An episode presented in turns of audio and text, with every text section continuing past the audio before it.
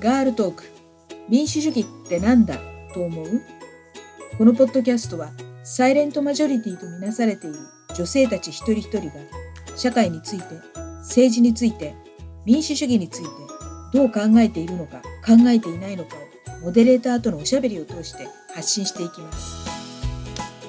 今回のゲストは小田原市議会議員の鈴木敦子さんです、えー、小田原市も広いんですけれども敦子さんの選挙区は根府川という、まあ、小田原の西の端っこですかね。そうですねはい、はい、えー、になります今日はこの根府川の駅から車で56分ぐらい来たところの江ノ浦という地区の古民家を改造した麦踏という超美味しいパン屋さんその古民家の縁側で収録しています。えっ、ー、とじゃあ敦子さん簡単に自己紹介お願いします。はい。はじめまして鈴木敦子と申します。私はあのこの地域から出ております片浦地区から出ております。えー、今住んでいるところは根府川というところです。家族は5人家族、夫は陶芸家でその父と、えー、娘2人と私であ娘は最近お嫁に行ったんであの実際4人家族ですねしょっちゅう帰ってくるんで 5人家族の感じです、えー、趣味は歌を歌うことですよろしくお願いしますえっと小田原市議会議員に当選されたの何年ですか？えーと、と平成21年であのあ違う2011年ですね。あの3.11の年です。はい、はい、そうだったんですね、はい、でそれまではじゃあもうごく普通の主婦のそうですそうです。活動家というか市民活動家ですね。市民活動家。まあみんなにはそうに思われてたと思います。PTA とかも長かったですし、はい、いろんな活動をやってましたので。あえっ、ー、とじゃあすみません。今回はですね、はい、議員になろうと決意されたいきさつまでについて伺おうと思うんですけれども、はい、じゃもう一番最初にその市民運動というか市民活動をされたのはどんなことだったんですか。はい、あの実はあの今20今度8歳になる長女がですね、はい、日本あの生まれてすぐに日本で初めての症例って言われるあの難しい病気に難病になってしまいまして、はい、そのことがまあきっかけであのまあ1年くらい大学病院に入院したんですけど奇跡的に命をあの助か命が助かり、で退院するときに先生にあのこのまま娘さんを健常に育てるのも、まあ、障害者になっちゃうのも、うん、あのお母さん次第ですって厳しいようですけど頑張ってくださいって言われたことがきっかけで、退院してすぐにあの子育て支援のサークルをやりました。あのご自分が作ったんですか？あのもともとあったものの代表リーダーになったんですね。はい、はい、まああのすいません、えはい、その時からもう根深いにお住まいだったんですその時はあの小田原市内のあの市が市街地っていうんですか、中心市の方にいました、はい、アパートに住んでいて、はい、夫の土地にはまだ戻ってきてなかったんですけど、小田原市内にいました。あそうだったんですね、はいで小田原市内で子育てサークルはいをやっての活動を始められて。はいそうですね。でそこであの思ったことが、まあ、あの娘は障害がちょっと残っちゃって右半身に麻痺があるんですけど、あの当時まだあの退院してからすぐだったので、うん、まあ、首にこう首の病気だったんですね、はい、首の骨が溶けちゃう病気だったんです、はい、あの入院中は首から下全部麻痺しちゃって、うん、あの全部あの動かなくなってしまったんですね、うん、で退院してリハビリしたりいろいろしたんですけど、うん、まあ、そういう中であのサークルをやったところみんなあの健常のお子さんを持っていらっしゃるんだけど、子育てにすごく悩んでいて、でまあ、私たちのマニュアル世代ですから、うんうん、あの核家族も多くて、結局子育てに迷っている人たちが本当にいっぱいいたんですよ、でサークルやって、で私たちはもう歩けることだけでもよかったっていうような、うん、あのまああるある意味子育てに対してはで、うん、喜びが低いところで喜べる。でもみんなはすごく悩んでて、うん、あのこれからどんな風に育てていくのか迷ってたんですよね。うん、で、えーと、そういう中で私は割ともともと楽天的だったし、まあ、娘の病気があったんだけど、まあ、明るくこう、まあ、やってたので、周りの方が、まあ、うちの子はいつか歩けるしいつか喋るけど、まあ、心ちゃんって言うんですけど、心はあのどうなるかわからない、そういう悩みを持っているのにこんだけ前向きにできるっていうことがみんなにこう勇気をなんかもらえるって言ってくれて、あそれであ私はこういうことが多分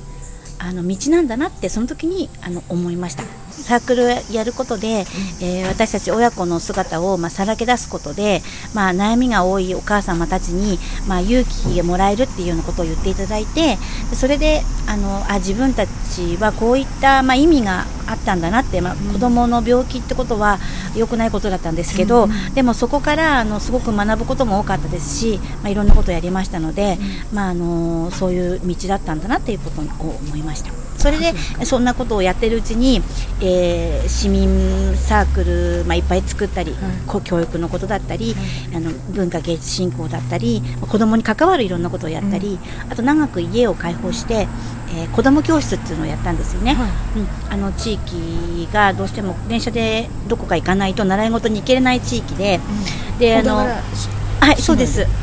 あのじゃなくて？うん片根府川あ小田原根府川の家でやったんですけど、うん、結局みんな根府川ってあの隔離されてる地域なんですよ。電車でどこかに小田原に出ないと、うん、店もセブンイレブンとかもないんですよ。コンビニもないし習い事するところがないんですよ。すみません。子育て支援策やってたの小田原。そうです。それは7年間向こうですねで根深に移ってきて、はい、移ってきて。それであの子供がもうちょっと大きくなってからあの子供教室をっていうのを10年以上やりましたかね、うん、あの家を開放して、まあえー、最初は平日だったんですけどあの土日が休みに学校がなってから、うん、週休2日になってから子どもの居場所づくりを教育委員会が推進したので、うん、片浦校長先生から頼まれて、あの平日やってるのを土曜日にやってもらえませんかってことで地域の子どもたちが家に来てピザを作ろうとか、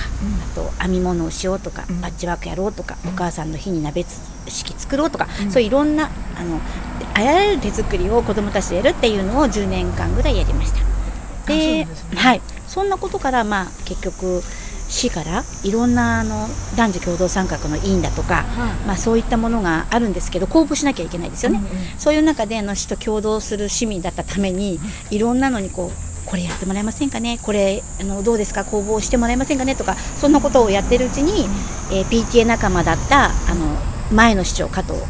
市長が、まあ、PTA 会長だったんですけどその後選挙に出られて、で先に私は先に市長になり、であの私はまあこういうそういうわけでどんどんこういろんな活動をやっちゃって名前がこう出てしまっていたので、まあ、先に市長になった加藤市長から、ぜひそのもうあの市民活動は終わりで自分の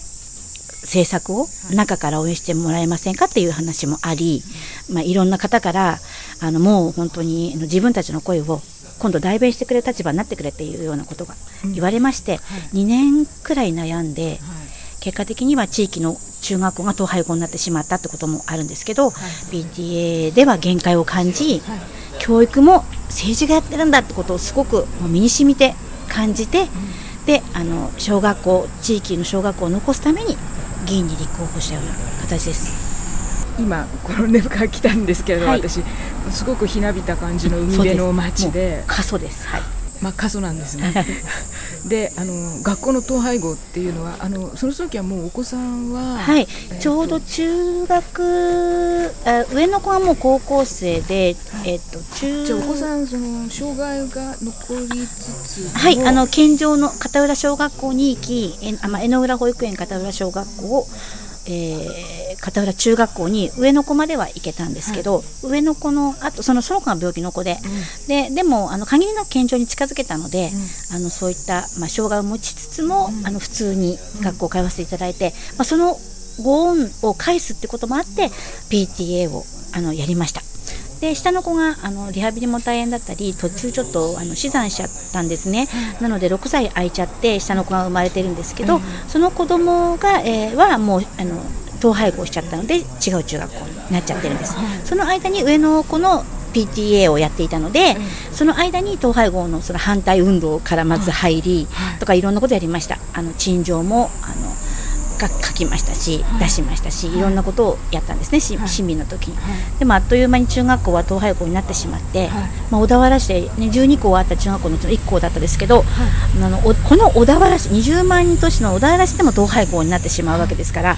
で中学校が少なくなっちゃってるってことは小学校ももう明らかに分校になってしまうっていうような、あのもう時でしたから、これはこのままやっていたら小学校もなくなると、もうそうに強く思って。でも皆さんの、まあ、思いもあったので、うん、じゃあよし議員になって小学校をなんとか残そうと決意して議員になりました。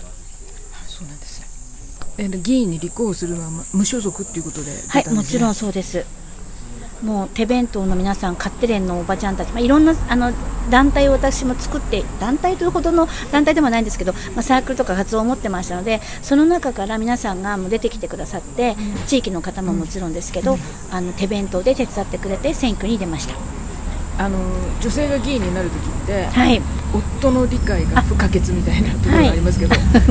かがでしたか？そう皆さんによく言われるんですけどあのうちの夫は実は脱サラして陶芸家になってるんですね、うん、あの本当にバブルがはじけちゃった後だったんです。でも周りの人みんなに反対されて、家を建てた直後、下の子が生まれた直後、でもうね絶対にそんな会社を辞めちゃいけない、陶芸家なんか絶対辞めた方がいい。敦子さん反対した方がいいってもうみんな言ったんだけど、私だけが唯一まあ人生一回きりだし、なんとか私がするから陶芸家になったらって、で脱サラして陶芸家になっちゃったんですよ。なので、その時に賛成してあげたなっていうか、恩があったので、まあ私があの選挙に出たいって言った時、まああの、何も言えなかったっていうか、まああの、まあ言ってましたけどね、その、私は性格的に、あの、どっちかって嘘がつけないし、あの、まっすぐ体当たりして、こう、倒れちゃうタイプなんで当たって砕けちゃうタイプだったんで向いてないってそのそういうねあのこうテレンテクダみたいなこうそういうのが政治の世界ができないから、だからそういうとこに入っちゃって そのきっとメンタルやられちゃうぞみたいな、そういうので